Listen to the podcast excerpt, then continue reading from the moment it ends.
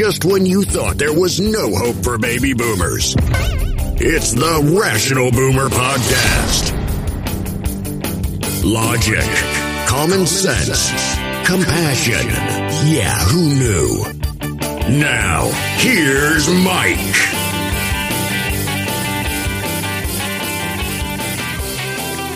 We are back on the Rational Boomer podcast. You know, I really love this time of year, the holidays. It doesn't matter what kind of holidays you celebrate, it's a time when family and friends get together, enjoy their time together, have a meal together, tell stories, remember past holidays.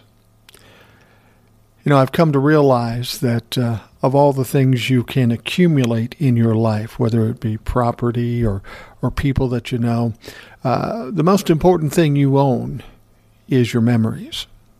Those are the things that can take you back to a time that may be simpler, more pleasant, happier, or just moments in time that meant something important to you. Now, I told this story on TikTok, and I'll tell it here. People have always asked me, what is my favorite Christmas present?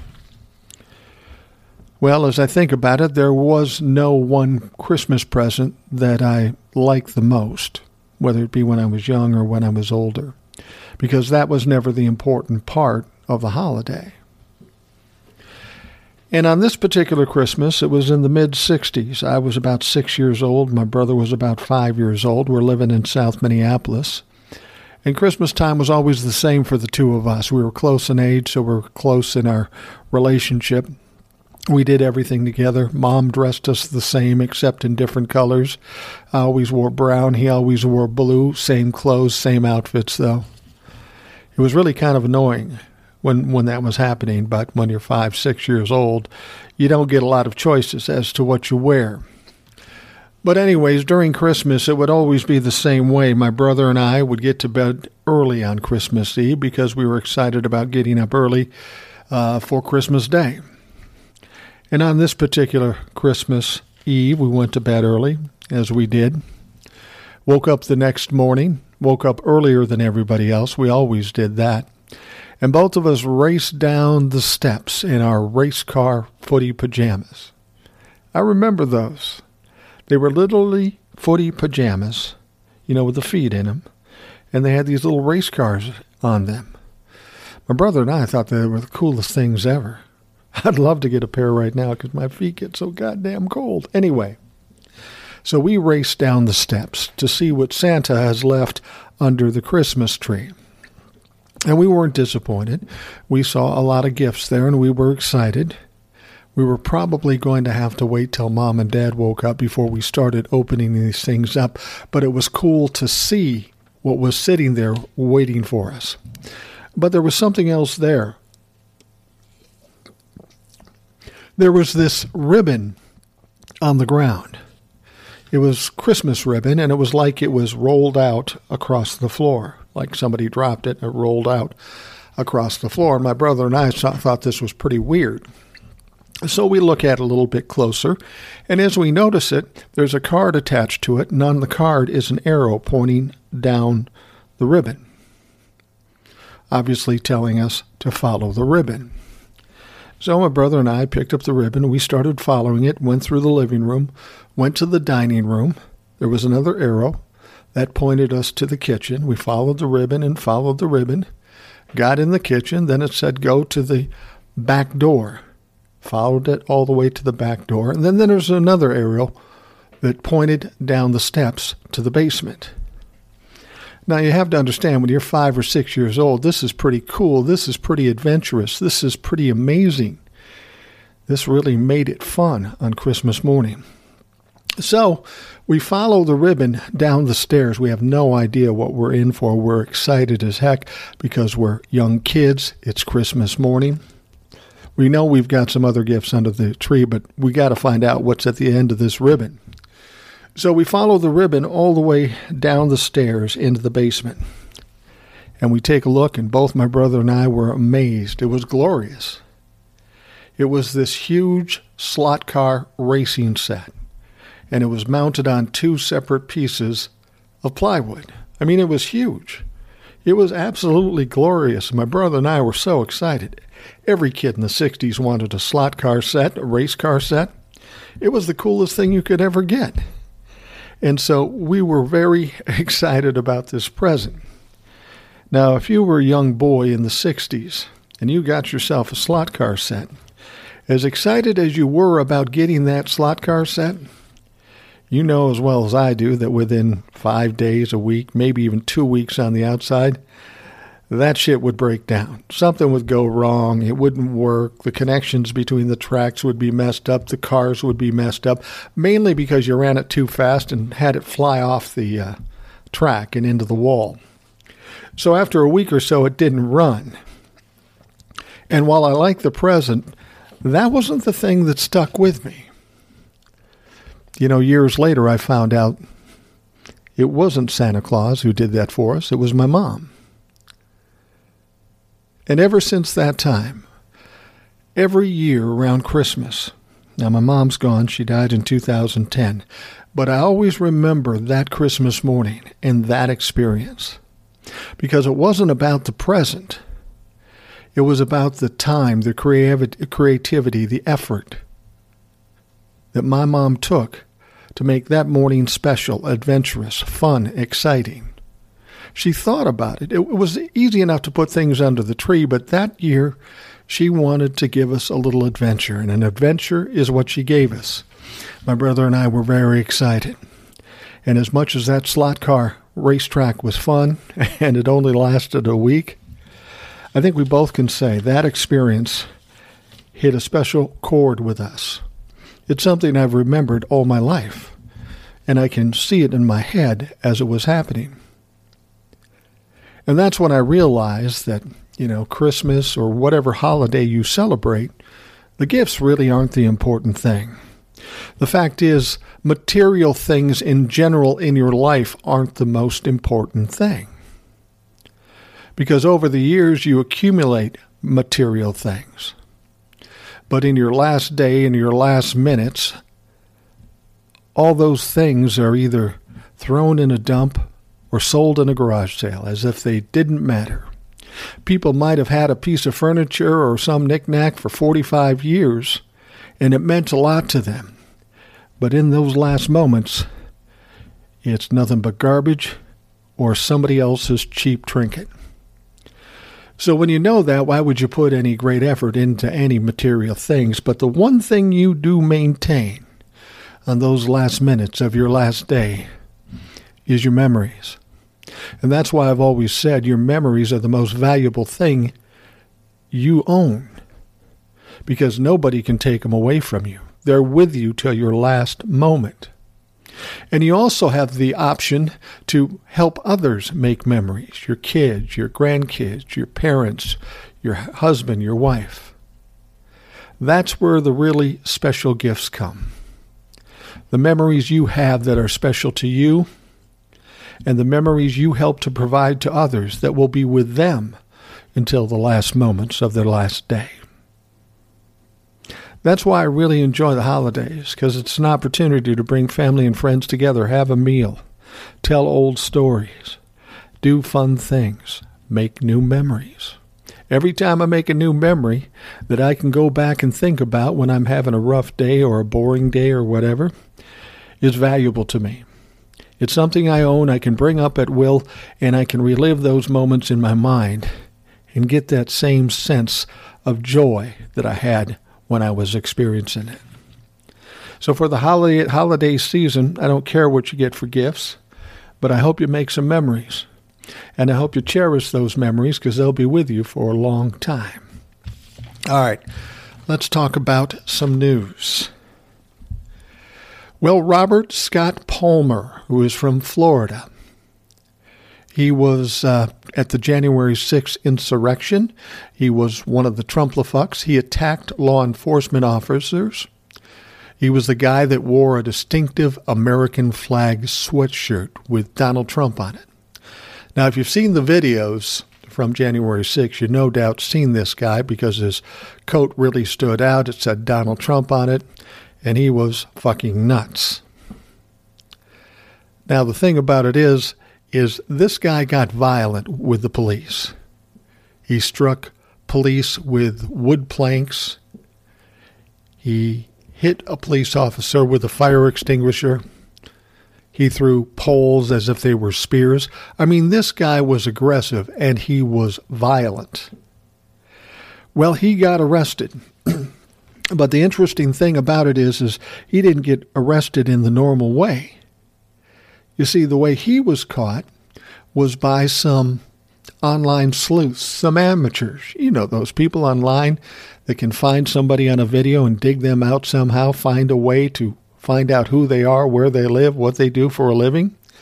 Well, some online sleuths found this guy, and then they turned him over to the police. Now, this guy got arrested because he committed some serious crimes. He went on trial. He ended up um, pleading guilty, and then he wanted to go back and recant his guilty plea, and he was really playing games. His only defense was that, hey, look, I did these things, but the people who started it, meaning the Trump administration, the Republicans, the Trumplicans, you haven't charged them yet, so why would you charge us? Well, that's a pretty weak defense, and the judge told him so. So when it came down to sentencing, nobody was surprised that uh, she sentenced him the longest sentence of anybody of the insurrectionists to date to 63 months in federal prison. That's five months or five years and three months in federal prison. Now, originally, his defense team was begging to get two years. But apparently the judge found it egregious enough, and I guess when you beat cops with the intention of hurting or killing them, that's somewhat serious. So she gave him the maximum amount he could get, and that's five years and three months. So I doubt he'll be able to wear his flag coat and uh, his Trump insignia while he's in federal prison. He's going to have some time to think about this shit. But the point that he brings up that the people who coordinate this and incited it have not been convicted or at least charged with anything as yet. That's got to make us think a bit. See, the thing is, this guy, as well as hundreds of other people, were convinced by Donald Trump, other Republican lackeys that were friends of Donald Trump, that this was the right thing to do.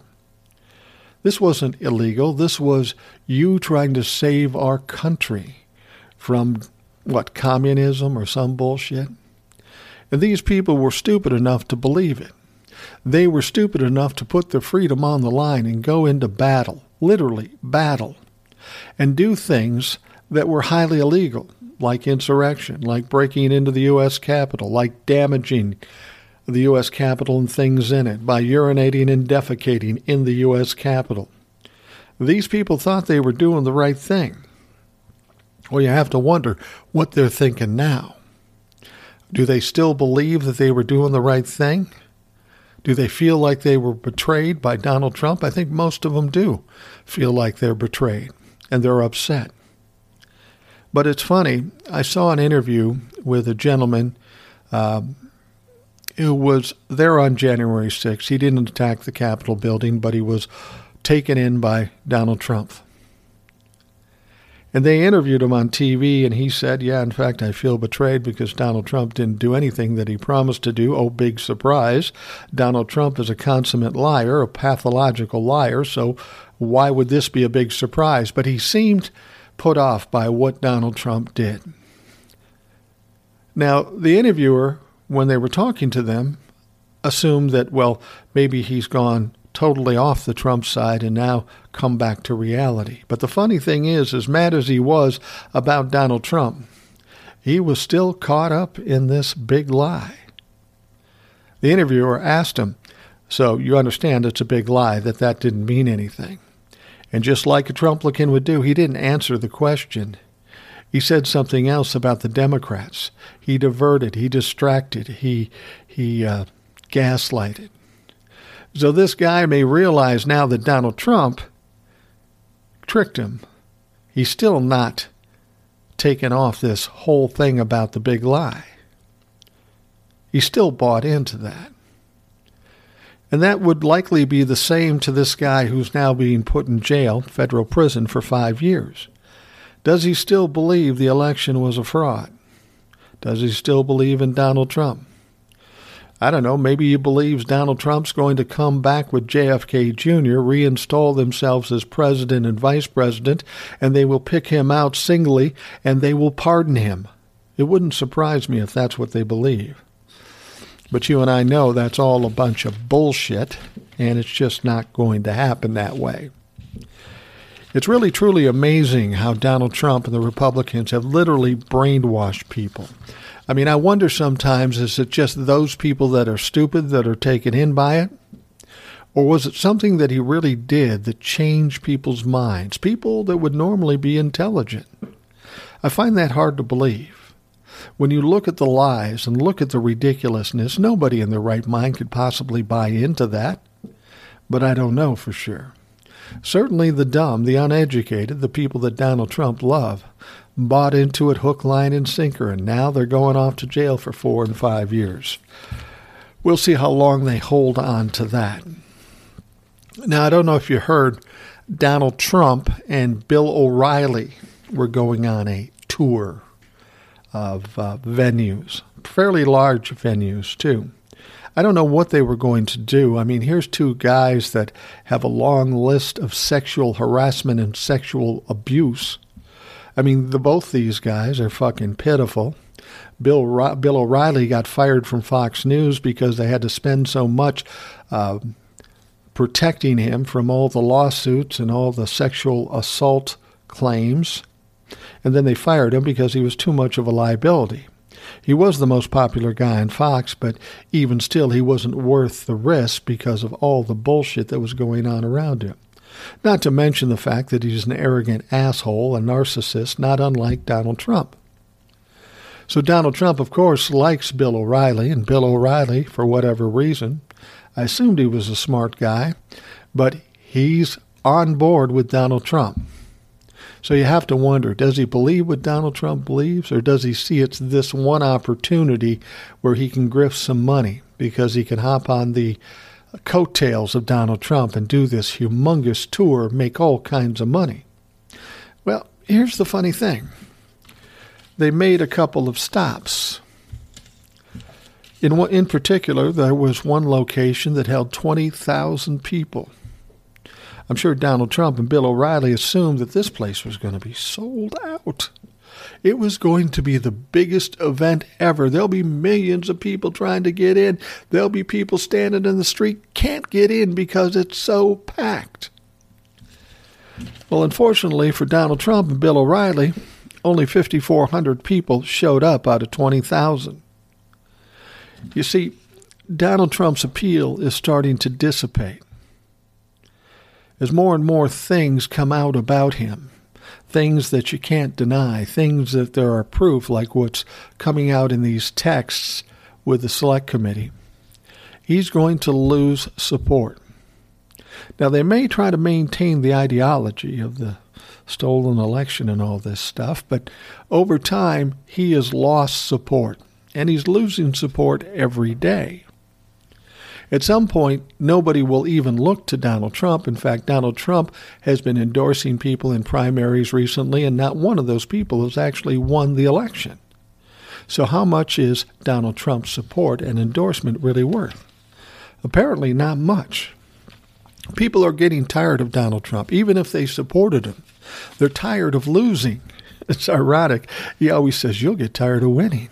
But Donald Trump has done nothing but lose since he entered office in 2017. And even now he's out of office, he continues to lose court cases. He's losing primaries. He's losing everywhere he turns. And people are slowly eroding off his bandwagon. At some point, not in the too di- not too distant future, maybe after 2022, Donald Trump won't be a factor anymore in politics because he'll be considered a liability by the Republicans. They will have thought they wrung everything they could get out of Donald Trump, and now he's not worth anything to them anymore.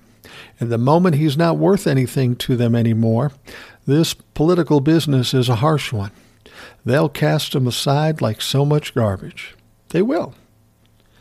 In fact, they may, might even speak out against him ultimately because he is a liability. The right thing would be to do was speak out against Donald Trump. This is what's happening. As all these bits of information are coming to light, we've got all these investigations in New York, in Washington, D.C., in Georgia. As they come closer and closer to Donald Trump, the less and less people will want to be attached to him. But there's still people hanging on because they believe they can benefit from being next to Donald Trump, that they will get votes.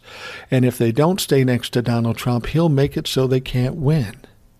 Well, that's been proven wrong because these primaries, three or four or five primaries, Donald Trump has endorsed somebody and they haven't won.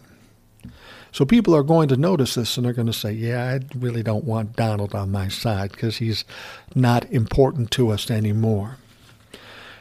And that's how that business goes. The moment you are tainted, the moment you are of no value, you're gone, you're forgotten, nobody cares. And that's when it's going to come down hard on Donald Trump. He's had a little bit of power since he's been out of office. He's had a lot of power while he was in office, and he's been able to protect himself. But when this all goes away, he's not going to be able to protect himself. He won't have the money. He won't have the ability to grift. He's just going to get taken down step by step. And the end result for Donald Trump is not good. I know it's not happening fast enough for a lot of you folks, but trust me, it's coming, and it's already starting to show. And as we see more come out of the insurrection investigation, out of Georgia, out of New York, it's going to get ever so closer to Donald Trump. And when it hits, his popularity is going to drop like a fucking rock because he is now a liability. You just watch. Just watch because he's he's like every other narcissist. They fly high, they gaslight, they bullshit, they bully, but it always comes to an end.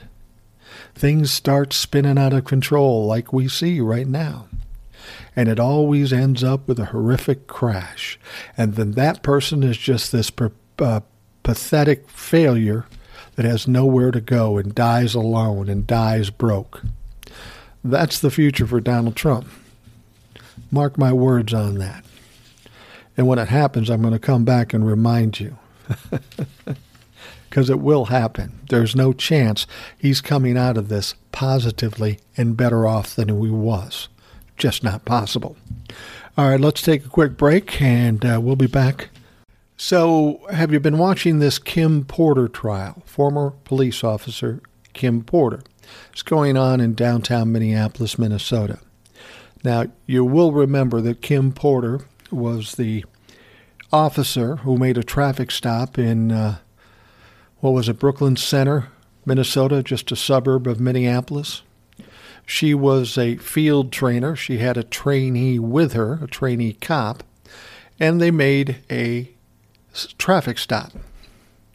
Now, the reason they stopped this guy was because he had an air freshener on the rearview mirror and his tabs were past due. Well, here's the interesting thing that uh, air freshener on the rearview mirror is a bunch of shit. I live in Minnesota and people all day, every day have those things and they don't get pulled over. And as far as the tabs go, yeah, you could get pulled over for that, but that was in the thick of COVID, and people weren't able to get tabs, so they kind of backed off on pulling people over. Kim Potter even said that had she not had a trainee with her, they probably wouldn't have pulled this guy over. But they did. They pulled him over. The trainee walked up and is trying to do his job, and clearly he doesn't know all of what he's supposed to do, so it's kind of getting a little chaotic over there. So Kim Potter, the trainer, goes over and gets into the mix. And then somehow a third cop comes along in a different car, and now we've got three cops looming over Daunte Wright, who has just been pulled over for jack shit. Now, what they're trying to do is they're trying to pull him out of the car, get him handcuffed, and do whatever he's going to do. I don't know what warranted pulling him out of the car and uh, handcuffing him. I don't know why a ticket wouldn't suffice, but apparently it didn't. There was talk that he may have had a warrant, so that may have figured into this thing. But still, the way it went up was way over the top. So now this young black man is out of the car, but now he's trying to get back into the car, and they're not liking it. They're feeling like this could be dangerous. Now, he didn't have a gun. He wasn't threatening anything, but he wanted to get back in the car. And the question is, why did Daunte Wright want to get back in the car? Well, I don't know for sure, but I'd, I'd take a guess. This traffic stop was happening during the George Floyd trial. It was going on the moment this happened. And I'm sure Daunte Wright had been remembering that George Floyd complied, got out of the car, and then he was promptly murdered in the street by Derek Chauvin. You have to understand, young black men in cars, regardless of why they're pulled over, they have some fear, because this kind of activity has happened a lot.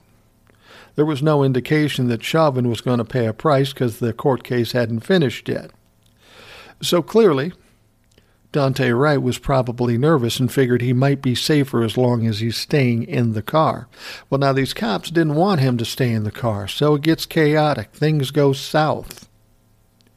Kim Potter is the trainer, the experienced one, is leaning in between two cops, and she yells, Taser, taser, taser, which is a signal that she's going to pull out a taser and shoot Daunte Wright. Now, the fact of the matter is, what we heard in the, the, the trial was that she had long range shells in the taser. So, being two feet away, that made no sense to use the taser. It wasn't the right right ammunition given the circumstances. But she claimed she was going to use the taser by yelling taser, taser, taser. But then somehow, somehow, she grabbed the wrong thing. She grabbed a Glock, a gun which is weird because the gun is on her right side, her dominant side. The taser is on her left side. The taser is a pound lighter. The taser's bigger and yellow. But somehow she thought she had the taser, and then she shot this young man and killed him. Now, what's interesting is how she reacted the moment that happened. The other cop said, You shot him. And then she stepped back, gets upset, gets distraught, crying. She says, I shot him. And then she falls to the ground and starts whining about the possibility of her going to jail. This young man is dying from a gunshot from her gun, and she's worried about going to jail because she knows she fucked up. Now, did she grab the, the gun by accident? I don't know. But she did grab the gun and she shot him. So now she's on trial, and she's on trial for manslaughter, which is a much lower level crime than a lot of people think she should get. But I guess it's the logical thing. There's no way to know for certain if she purposely intended to kill him, and if she didn't, then manslaughter would be more the, the, the better choice in the charges she could have got. Now, it was interesting when she was in trial, the defense lawyer struck me as strange because he was elderly. He didn't seem to be hitting on all cylinders.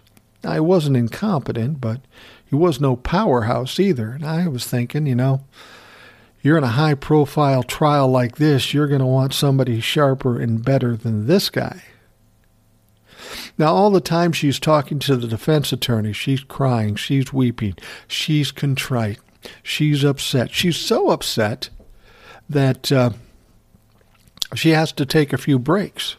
She has to stop. She just cannot take the stress anymore. So she takes the breaks, and then, and then the prosecutor comes in, and this prosecutor woman is much different than the defense. She's very buttoned down, very matter of fact, very straightforward, very calm, and she's asking Kim Potter questions as they do when you have a prosecutor. Now, what struck me about Kim Potter in this situation was that her demeanor kind of flipped 180 degrees in a short period of time. Here's a woman who's distraught and upset and crying, but now, when she's talking to the prosecutor, it's a lot different. There's a little bit of arrogance. She's evasive. She's very stone faced, no emotions at all. None. How does she do that? She had all the emotions with the defense team, but not in the prosecution. Well, I can tell you part of why that may have happened.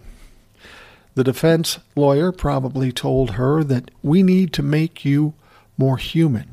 I mean, the fact that she's testifying is unusual, it's a risk. But they felt like they needed it in this situation, and they wanted her to relate to the jury, show that she's a person, a mom, a middle aged woman with emotions, and she's contrite and sorry for this happening. In fact, she even said she's sorry that it happened. But now with the prosecutor, she's more straight faced and more almost arrogant, to be perfectly honest with you. I don't know how to explain that, but it was totally different. Now, I'm sure the lawyer thought that her being emotional was going to help in order to connect with the jury. But I have another perspective of this, and something the jury and certainly the prosecution will consider. Here's a woman who's a police officer. She's training another police officer. She's been a police officer officer for 26 years. If, when she was talking to the defense attorney, she breaks up under the stress and the pain and the sorrow and all this stuff, and she cries and she needs breaks, that could be a show for the jury, or that's her real personality. What I thought was funny is remember when she shot Daunte Wright, she immediately stepped back when she realized she shot Daunte Wright. She's upset, she's crying. I mean, you can barely control her. Then she falls to the ground and she's crying even harder and she yells about, I'm going to jail. Now, if I'm the prosecuting attorney, if I'm in the jury, I'm going to say, well, this poor woman, she's sad. But I also might say, well, she's a police officer and she was in a chaotic, stressful situation with Daunte Wright. And from what I can tell here from her testimony with the defense, and with her activities at the site right after the incident happened. Here's a woman that can't really handle stress very well. She breaks up and breaks down almost immediately. She's inconsolable. And if she is like that in that stressful situation, it's conceivable she'd pull out a gun and shoot somebody just out of reaction and without thinking. I think that tactic may work against them. I don't think the attorney was a great attorney. And I don't think when she testified it did her any good. And they were hoping against hope that it would do some good in her in her trial, but I don't think it will. Here's the thing. She's going to have to get the final verdict on the charges. I don't see her getting off because there's just no possible way. She pulled a handgun when she th- had had a taser, but she is a veteran cop and she is a trainer. There's no reason in the world she should make that mistake. And most police officers that hear the story will say the same thing. There's no way you make that mistake. At least when you have it in your hand, say you grab for the wrong thing, there's a totally different feel with the taser to the gun.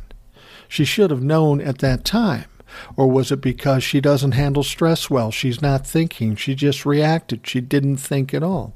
Who knows? But the bottom line is that in the end, Daunte Wright ended up dead for no good reason at all. Now, when I was watching her crying, I'm sure she was trying to get some emotion out of the jury or out of the people watching it on TV. And I can understand she is upset, whether it be for Daunte Wright or for the fact that she got caught. I don't know which, but she's clearly upset. But the unfortunate thing in this trial, we don't see how upset Daunte Wright family is. Their entire family lost a loved one for virtually no reason at all. And I can imagine they're upset too. And shouldn't the jury know about how upset they are by losing their loved one? But that doesn't show up in the trial. The whole thing is quite a mess. Kim Potter put herself in the middle of it. She acted horribly, and uh, it may cost her her freedom. Now, I think we're talking about 10 to 15 years on manslaughter if she goes away. And that will almost certainly happen. There's no other way this can end up. I mean, if she doesn't get convicted, there's going to be some problems in the street. Trust me about that. I live in Minnesota. I live in the suburbs of Minneapolis. There's going to be a lot of people that are pissed off. She's not going to do well if she is released. So, the thing about it is, too, the one thing that helps it is there's video of the whole thing. The jury can watch the whole incident play out, the killing happen, so they know exactly what happens.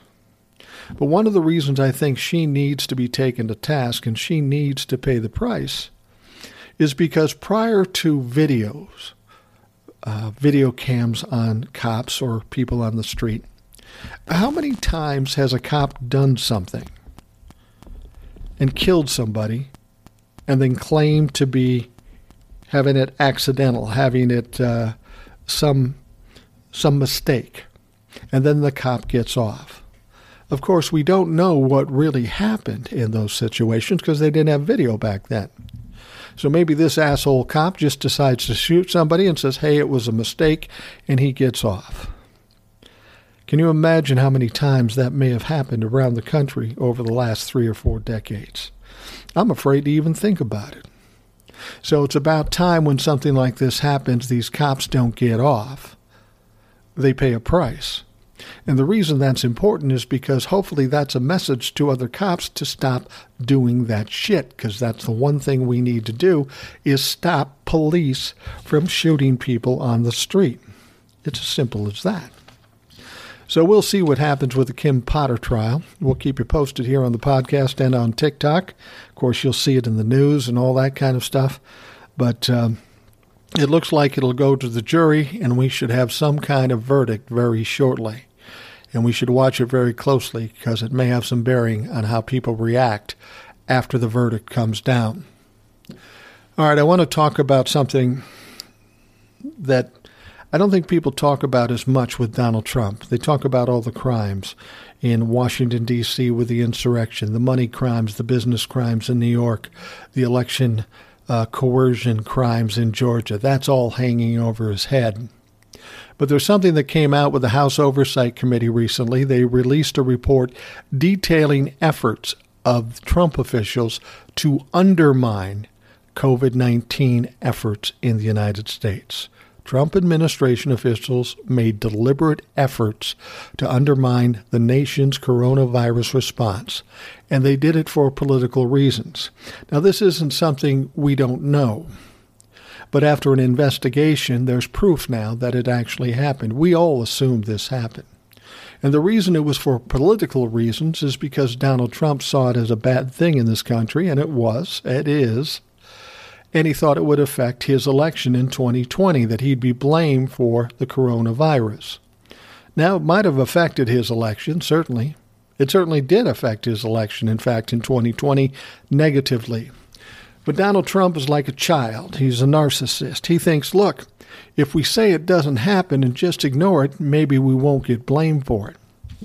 Well, he had no idea what he was walking into because he called it a hoax. He did nothing about it. He threw away the, the book on how to deal with it. He fired all the people on the committee to contend with it, and he just did nothing. Zero. Now, I heard a story once, and this may tie into this whole idea of undermining the COVID 19 response. I don't know if this story is true, but when you think about the characters involved in it, you could see how it's possible. Apparently, Jared Kushner, who was handling a lot of the COVID stuff for Donald Trump, and this fucking kid doesn't know jack shit from jack shit. The only thing he has was a formerly rich father in law and a father who was rich for a time and also spent time in prison. So his uh, role models aren't very good. But he came under the supposition that the coronavirus, not knowing how bad it would get, would affect mostly the urban communities because there are more people and they're closer together. And he considered that those urban areas are more likely to be blue than red. And if they did nothing and it ended up causing people in the blue areas to get sick and die, so what? That's just going to help us in the election. Seriously, that's the report I heard. And sadly, I can believe it.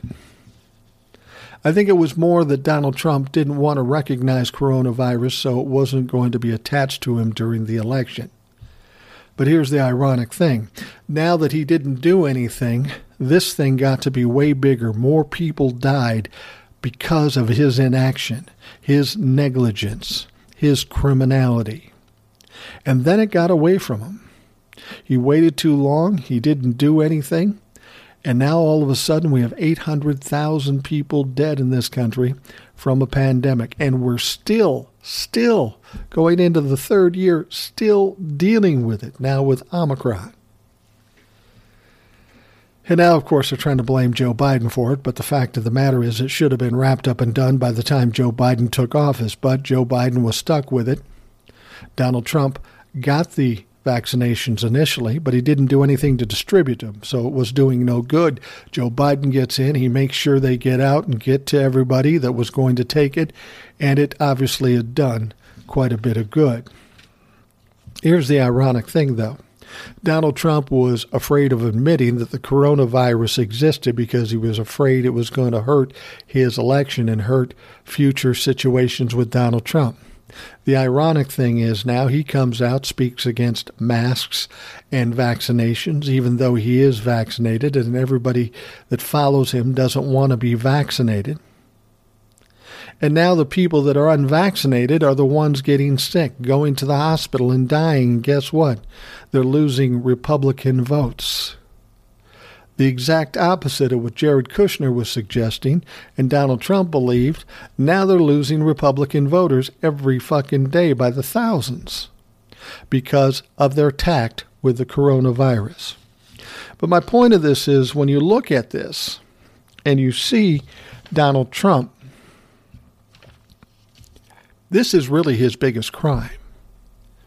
He's pretty much locked down this country changed everything about this country, allowed 800,000 people to die, and more coming, then we could be over a million with Omicron. He's just let it happen. And nobody's charging him with a crime. We're talking about Kim Potter being charged with manslaughter. She might get involuntary manslaughter, meaning she didn't mean to do it, but she did it. If this isn't a perfect example, at the very least, of involuntary manslaughter or negligence, I don't know what is. Now, whether he'll ever be indicted for it, doubt it. I doubt it. But in realistic terms, Donald Trump has been a criminal since he started in 2016. He's broke a lot of laws, but this one, this one takes the cake. Never have you ever heard of a president killing 800,000 people, ruining the economy, shutting down the country because he decided to do fucking nothing? All these people who kept telling me, oh, well, here's the deal he doesn't get paid every year. Well, frankly, on the things he didn't do, he didn't deserve to get paid anyway. In fact, the last couple of payments, the last year, he did take his money because he fucking needed it. All right, now the um, now the last thing I wanted to bring up. You remember Michael Cohen, Donald Trump's former lawyer. He was sent to jail for participating in one of Donald Trump's crime. Uh, Michael Cohen was paying hush money to Stormy Daniels because of an affair that Donald Trump had, and they wanted to uh, keep it out of the news. So Donald Trump committed the crime. Michael Cohen paid it because he was the lawyer. When the court case came down and Donald, Michael Cohen was convicted, Donald Trump was regarded as an unindicted co conspirator. And why wasn't he? Well, because he was president of the United States and they weren't going to do that to a president.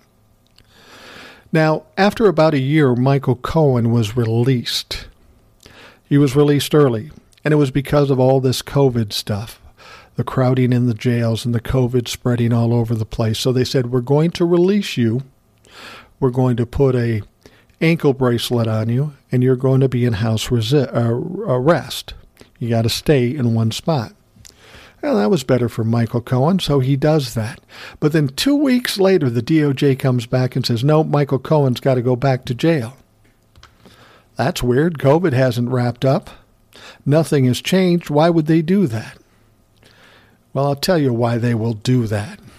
Because Michael Cohen, two weeks later, announced he had a book coming out that was going to expose Donald Trump and the Republicans. So Donald Trump had the DOJ in his pocket, which is exactly the opposite of what a president should do with the DOJ, and he had the DOJ go back and put him in jail. It was retribution. There was no law against Michael Cohen writing the book. There was no reason for the DOJ to grab him back up and put him in jail. But that's what they did. And that in itself is probably illegal. After a time, it went through the federal courts and appeals court, and they let Michael Cohen back out. And he's out to this day. Well, now Michael Cohen's kind of upset about this. He sees the injustice in all of it. And now Michael Cohen is suing Donald Trump, the DOJ, William Barr for false imprisonment, for taking away his civil rights, or whatever. This is just another in the long list of lawsuits for Donald Trump. It's one more for William Barr. And it'll be interesting to see when and if it goes to court and if Michael Cohen wins. If it goes to court, he should win because it's pretty clear what Donald Trump did. And what Donald Trump did was fucking illegal. Uh, but that's just one of many things that Donald Trump has done that's illegal. The shit show continues.